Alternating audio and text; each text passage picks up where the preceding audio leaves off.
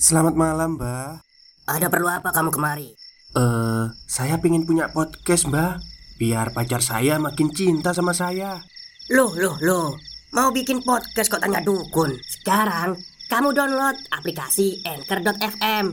Di situ kamu bisa buat podcast gratis dan podcast kamu bisa didistribusikan ke platform mana pun. Dan di aplikasi atau website Anchor.fm juga terdapat fitur-fitur yang memudahkan kamu untuk membuat podcast. Oh, gitu ya, Mbak. Kalau gitu, saya boleh minta password wifi-nya, Mbak. Buat apa? Buat download Anchor.fm, Mbak.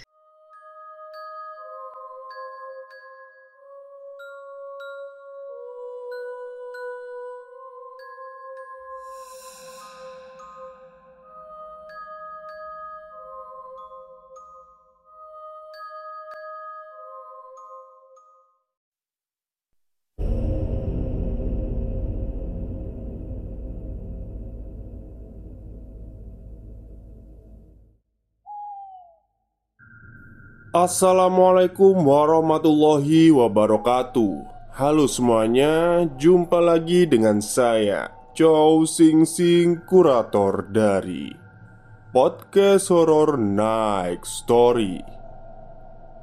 Halo, apa kabar semuanya? Semoga kalian semua sehat-sehat ya. Dan seperti biasanya Pada malam hari ini saya kembali dan akan membawakan sebuah kisah mistis untuk kalian semua. Kisah mistis kali ini saya bawakan dari tweet Twitternya Mas Rama Atmaja yang menceritakan tentang pendakian di gunung. Seperti apa kisahnya? Mari kita simak.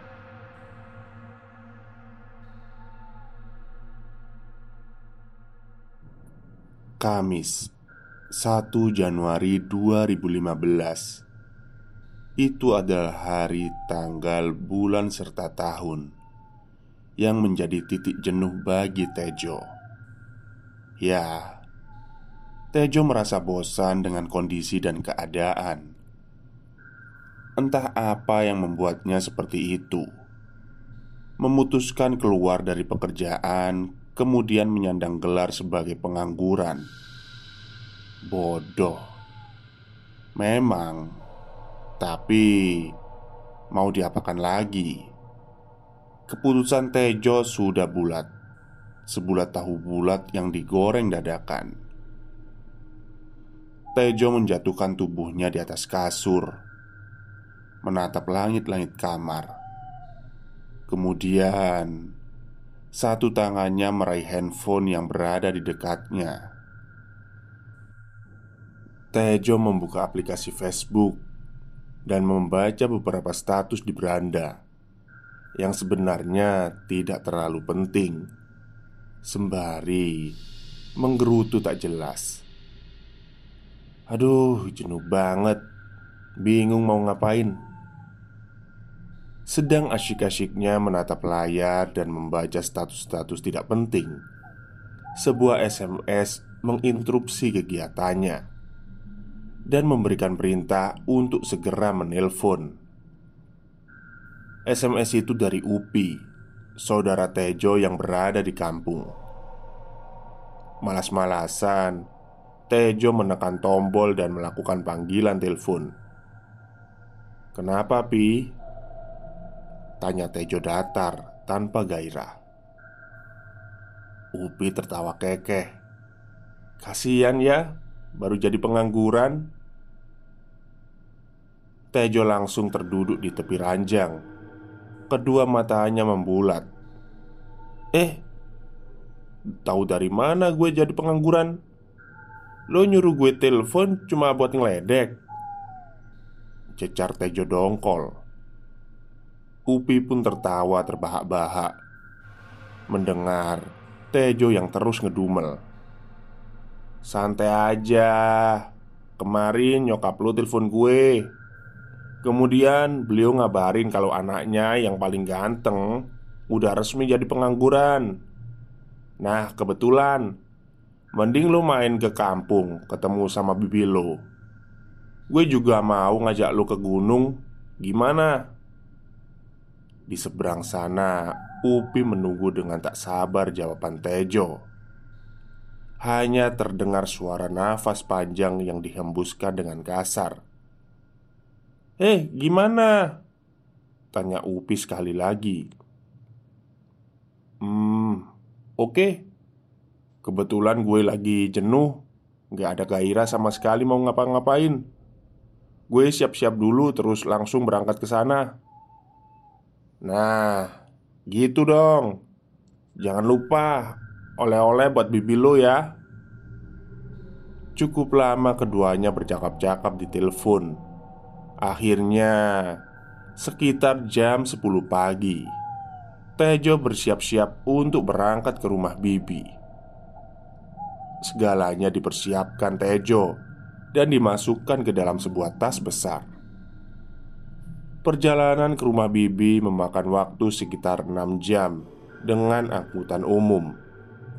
Lokasi berada di daerah Cikoneng, Mandalawangi, Pandeglang. Sekitar jam 5 sore. Tejo tiba di rumah bibi. Cuaca saat itu kurang mendukung. Tejo terlihat basah kuyup.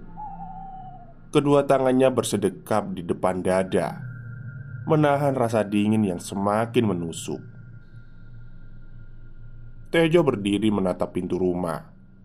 Satu tangannya sedikit gemetar Dan mencoba mengetuk pelan.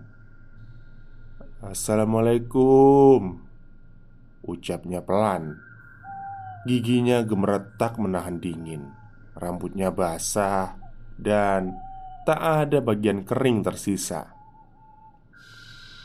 Tergopoh-gopoh dari dalam rumah Seorang wanita parubaya membuka pintu. Suara di balik pintu sudah sangat dikenalnya Waalaikumsalam. Tejo? Cepet masuk nak. Langsung ganti pakaian ya. Basah semua ini. Ujar Bibi sembari menarik ujung lengan baju Tejo.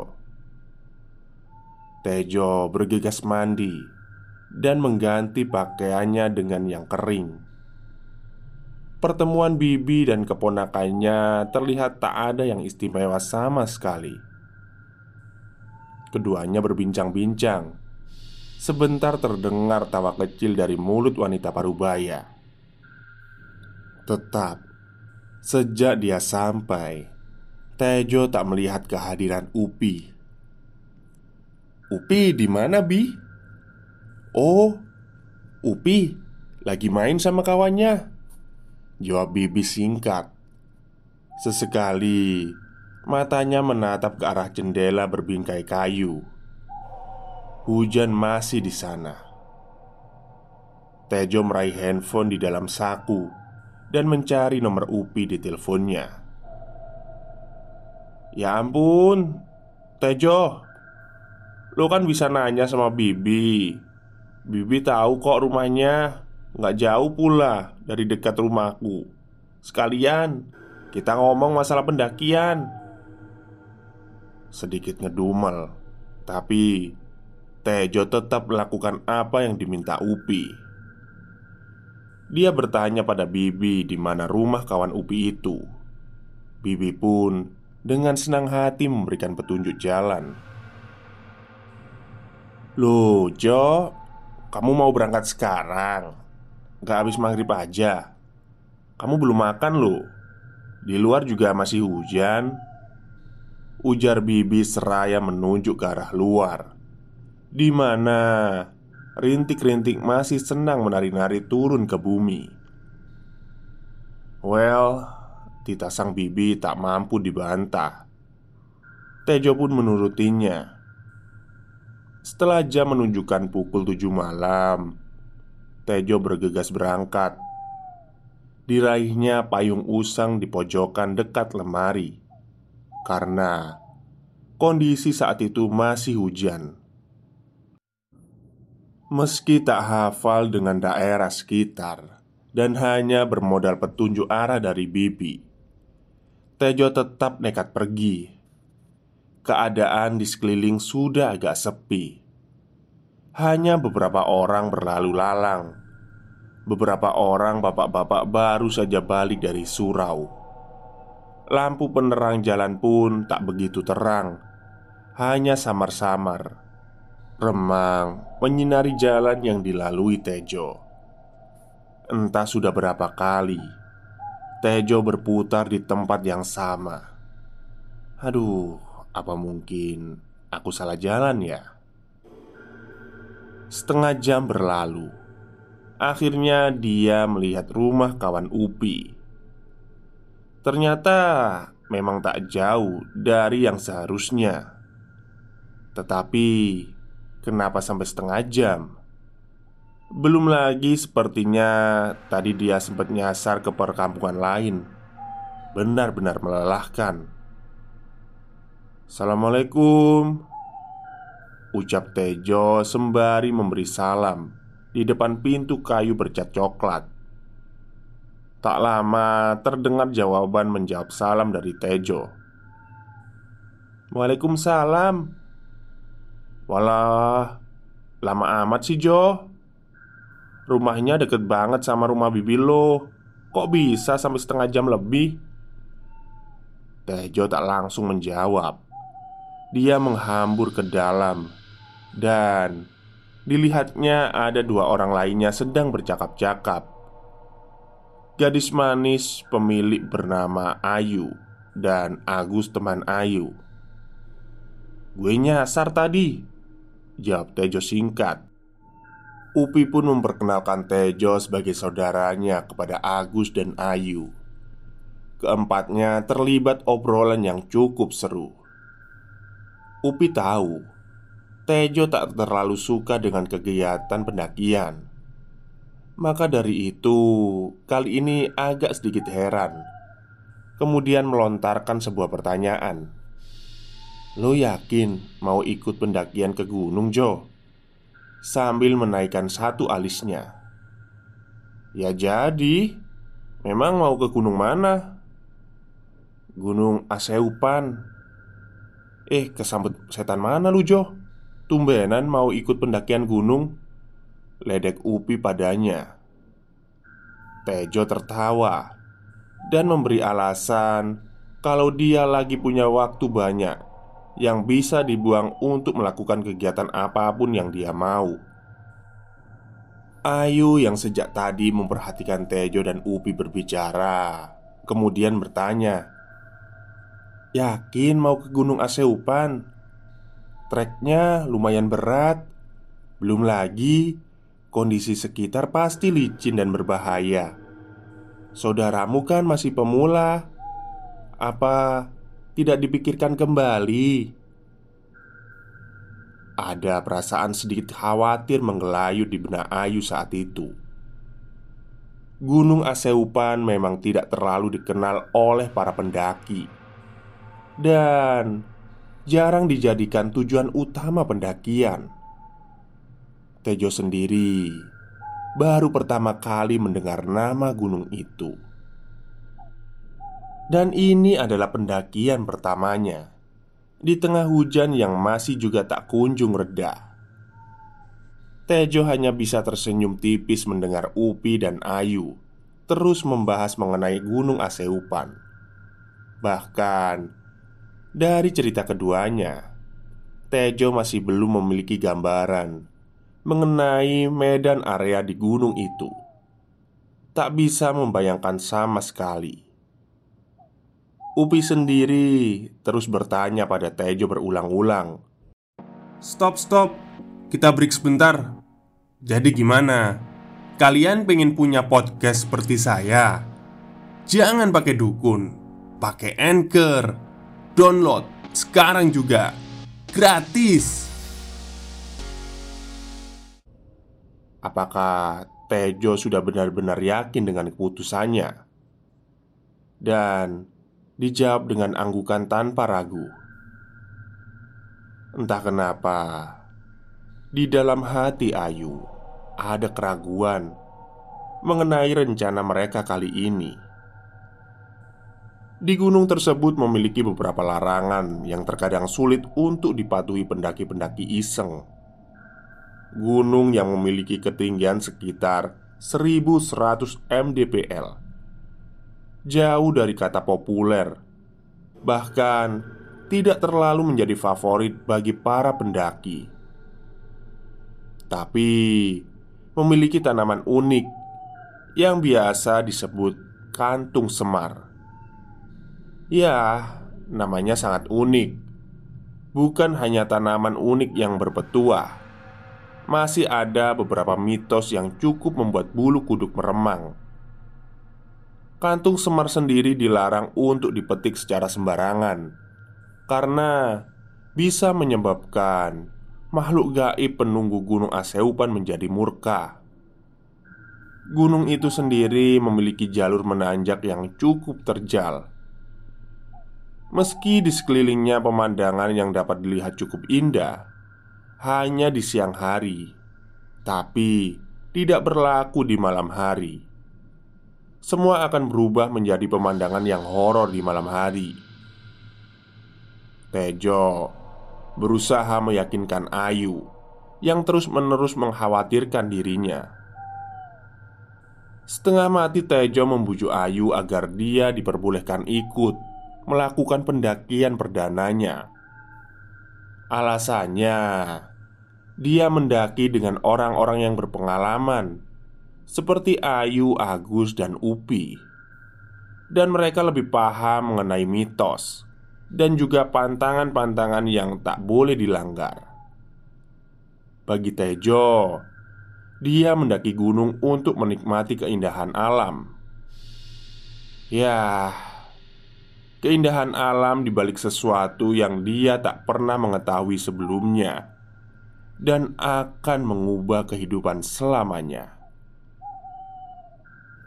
Setelah pembagian tugas selesai Mereka pun memutuskan jika pendakian akan dilakukan pada hari Sabtu di mana titik kumpul sebelum berangkat berada di rumah Bibi.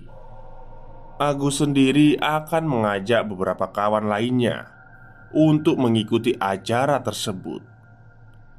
Upi mengingatkan Agus agar memberitahukan pembicaraan mereka ini tentang ini dan itu yang harus dilakukan dan tidak pada saat pendakian tiba.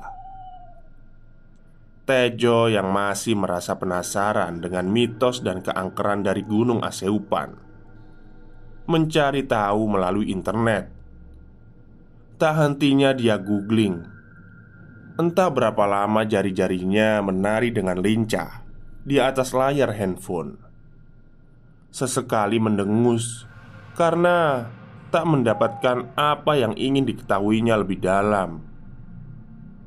Kemudian menghela nafas lalu sesekali Menaikkan satu alisnya.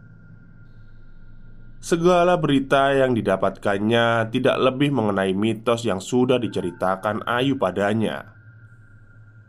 Berikut beberapa keangkeran yang terkadang membuat Tejo mengusap tengkuknya. Dia sering mendapatkan beberapa informasi mengenai tumbuhan kantong semar yang diceritakan Ayu. Tumbuhan itu sendiri, menurut informasi yang dibacanya, merupakan tumbuhan obat. Eh, lalu apa ya yang bikin seram? Gumam Tejo sendiri. Dilihat dari bentuknya memang tak ada indah-indahnya. Di situ disebutkan si cantik yang rakus. Tanpa disadari, Tejo pun tertidur dengan handphone masih berada di genggamannya. Hari yang ditunggu pun tiba Hari Sabtu sekitar pukul 10 siang Semuanya telah berkumpul di rumah Bibi Total enam orang Yang akan mengikuti pendakian pada hari itu. Ayu Agus Upi, Tejo, Didi, dan Rizal Yang merupakan teman dari Agus. Sebelumnya Tejo kurang suka kepada dua orang teman Agus, Didi dan Rizal. Entah kenapa di matanya, dua orang pemuda itu sangat menyebalkan, membuat Tejo enggan berbicara lama-lama pada keduanya.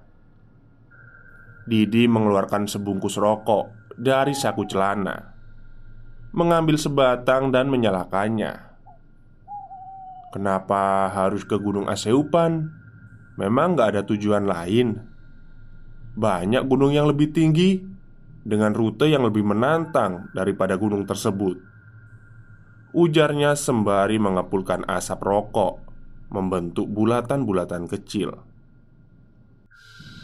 Wajah Didi benar-benar membuat Tejo kesal. Cara bicara, gerak-gerik, semuanya tak nyaman baginya.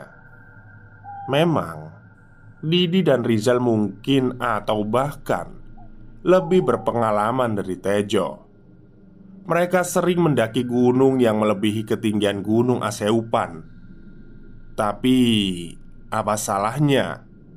Hal ini merupakan pengalaman perdana Tejo Tak perlu mengacaukannya Kami sering mendaki gunung yang ketinggiannya 3000 mdpl lebih memacu adrenalin dan menantang. Alah, Gunung Aseupan sih nggak ada apa-apanya. Sambung Rizal seolah setuju dengan ucapan Didi barusan. Keren dong. Kalau kalian mau membatalkan niat ikut dengan kami nggak apa-apa. Ujar Upi agak sedikit kesal dengan muka masam. Didi tertawa terbahak-bahak Entah apa yang menurutnya lucu saat itu. Pundaknya bergetar, seolah mereka semua adalah badut yang sedang menghibur dirinya. Kalau bukan karena Ayu, gue males buat ikut. Gue ikut cuma karena ada Ayu, paham kan? Tejo melirik ke arah Ayu. Ada raut kesal terpampang jelas di wajahnya. Upi mencoba mencairkan suasana dengan meminta mereka mengecek kembali perlengkapan dan persediaan logistik yang akan dibawa. Apakah ada yang kurang atau tidak? Tidak ada yang mampu memprediksi apa yang akan terjadi di sana nanti. Bagaimana jika ternyata perlengkapan dan kesediaan logistik ternyata tidak cukup? Apakah di sana ada warung atau tidak? Ya, siapa yang tahu? Rizal berkaca pinggang dengan gayanya yang angkuh. Dia mengeluarkan kata-kata yang ingin membuat Tejo melemparnya dengan sendal. Aduh, kayak pemula Dikit-dikit ngecek perlengkapan Gak usah dibikin ribet Gue nanti yang jadi leader kalian Dijamin aman Gak bakal nyasar Hal itu membuat Agus merasa tak nyaman. Ada perasaan sungkan. Apa mungkin dia salah membawa kedua kawannya itu? Apakah mereka nanti bisa kerjasama dengan baik? Pikiran itu terus menggelayut di benak Agus. Gelisah menggerogoti pikirannya saat ini. Upi menahan bahu Agus Ketika dilihatnya, Agus hendak beranjak berdiri. Upi tahu Agus pasti ingin menegur keduanya, Didi dan Rizal. Sabar, bos, santai aja. Biarkan mereka berbicara semuanya. Lu nggak usah kebawa emosi. Ujar Upi setengah berbisik seraya tersenyum. Agus benar-benar berada di posisi yang serba salah karena dia yang sengaja mengajak Didi dan Rizal untuk ikut. Semoga saja keduanya tak mengacaukan acara yang mereka sudah susun dengan baik. Rizal yang merasakan sejak tadi Upi membicarakan dirinya berjalan mendekat ke arah Upi dan Agus Lo berdua ngomongin gua ya? Tanyanya sembari menunjuk Upi Enggak bang Terus nanti bagaimana urutan pendakiannya? Posisi kami seperti apa? Udah jelas kan? Gue yang jadi leader Di belakang gue ada Didi, Ayu kemudian Agus Kalian berdua yang berada di garis belakang Oke Mohon kerjasamanya ya bang Jawab Upi tanpa banyak basa-basi Setelahnya tak ada lagi yang bersuara. Tejo sibuk mempersiapkan apa yang belum ada. Mengecek sekali lagi segala keperluan. Sesekali dilihatnya Didi dan Rizal Yang hanya sibuk sendiri tanpa membantu melakukan apa-apa. Sungguh percaya diri yang sangat tinggi. Tak lama setelahnya Keenam anak muda tersebut segera bergegas menuju desa Sikulan Menggunakan sepeda motor. Selama perjalanan menuju desa Sikulan Ada perasaan gelisah di dada Tejo. Rasa yang mengganjal. Bahkan Dirinya sendiri tak mengerti apa yang dirasakannya tersebut. Apakah akan menjadi sebuah pertanda? Tepat sekali Matahari sudah di atas kepala Menjadi sangat panas dan terik.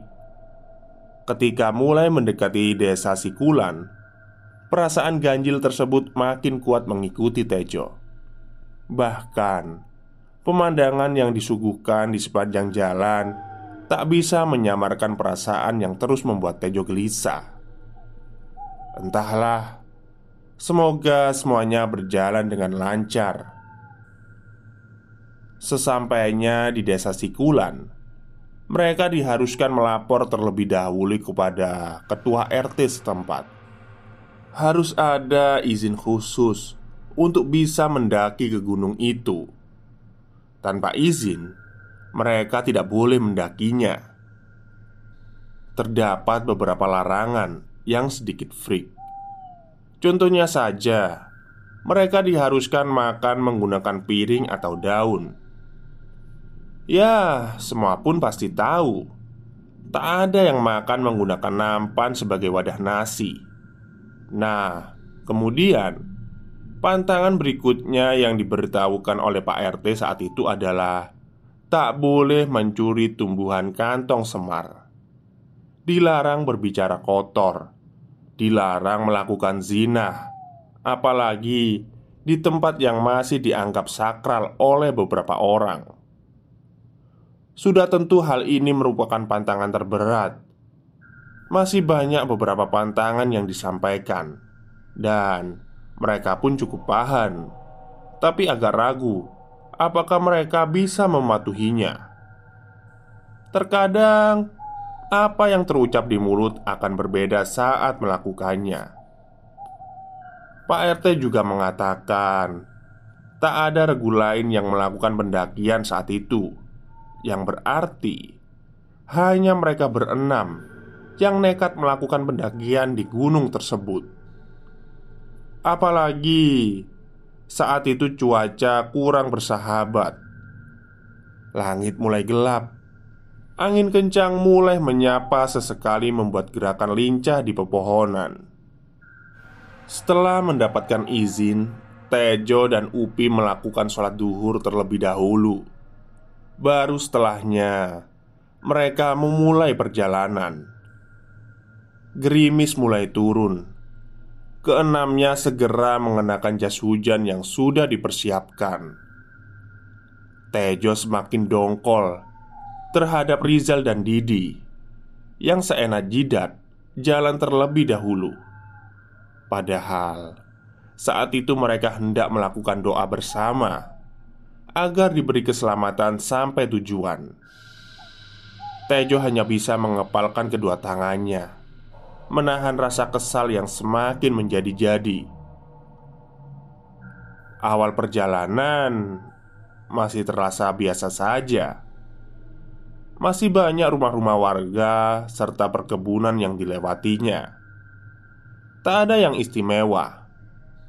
Bangunan-bangunan tradisional dari rumah warga berupa bilik berdinding anyaman beratapan jerami menghiasi sepanjang jalan. Meski melewati banyak rumah warga, jarang sekali yang berlalu lalang. Apa karena saat itu sedang hujan?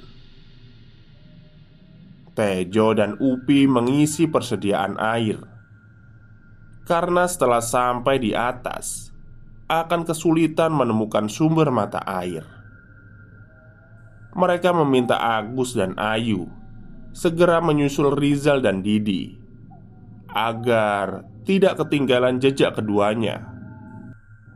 Ya, kedua pemuda menyebalkan itu memang sengaja pamer kebolehan. Mereka berjalan lebih dahulu dan lupa kalau mereka yang dijadikan panduan karena lebih berpengalaman dalam pendakian. Medan yang dilewati kini terasa sedikit berat bagi Tejo. Hujan yang turun membuat tanah merah di sekitarnya menjadi semakin lengket dan susah untuk melangkah. Sesekali melangkah, sekumpulan tanah merah yang mengikat diri di bagian bawah sepatu Bukannya berkurang, malah semakin banyak. Belum lagi jalanan yang becek, benar-benar menyulitkan.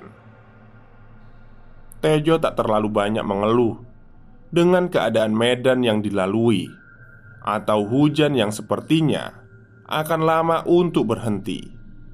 Tapi yang dikeluhkan adalah kelakuan keduanya, Rizal dan Didi. Pih, Lo kayaknya biasa saja sama mereka berdua. Ujar Tejo sambil menepuk bahu Upi. Upi tertawa kecil. Sebenarnya sih kesel Tapi mau gimana lagi? Karena itu Gue sengaja biarin mereka jalan lebih cepat Agar nggak terlalu mendengar ocehan-ocehan omong kosong mereka. Kita perhatikan aja Sampai sekuat mana sih mereka naik ke atas gunung ini? Sepanjang perjalanan Tejo hanya berbicara dengan Upi Sambil terus berusaha mengejar ketinggalan. Kedua berjalan sedikit cepat Karena Rombongan Rizal, Didi, Ayu, dan Agus Berada cukup jauh di depan keduanya. Akhirnya keduanya bisa beristirahat setelah mengejar ketinggalan karena mereka kebetulan sengaja menunggu Tejo dan Upi sambil duduk-duduk di beberapa batu-batu besar. Perjalanan masih sangat jauh, belum ada separuhnya. Tejo mengeluarkan sebatang rokok dan menyulutnya dengan api. "Maaf, agak lama dan terpaksa kalian menunggu kami," ujarnya. Memang benar, sejak tadi menanjak, mereka tak melihat ada orang lain selain mereka berenam. Suasana juga sangat sepi, hanya terdengar suara parau burung yang entah datang dari mana. Sesekali Tejo mengusap tengkuk dan pergelangan tangan. Bulu kuduknya meremang. Padahal saat itu hari belum petang masih siang. Duh, kalian lama banget jalannya. Katanya bukan pemula. Rizal mengejek Tejo dan Upi. Wajahnya terlihat menyebalkan. Seringai cemoohan terpapar sangat jelas dari wajah Rizal. Didi menepuk pundak Rizal. Udah, kita lanjut jalan lagi. Jangan terlalu berlama-lama, perjalanan masih jauh Oke, itulah sebagian cerita dari cerita malam hari ini. Dan ini sepertinya harus saya bagi menjadi tiga part ya Karena panjang sekali triknya. Semoga kalian mau menunggu Karena ini akan tiga hari berturut-turut lah saya upload. Mungkin itu saja yang bisa saya sampaikan pada malam hari ini. Kurang lebihnya saya mohon maaf Wassalamualaikum warahmatullahi wabarakatuh.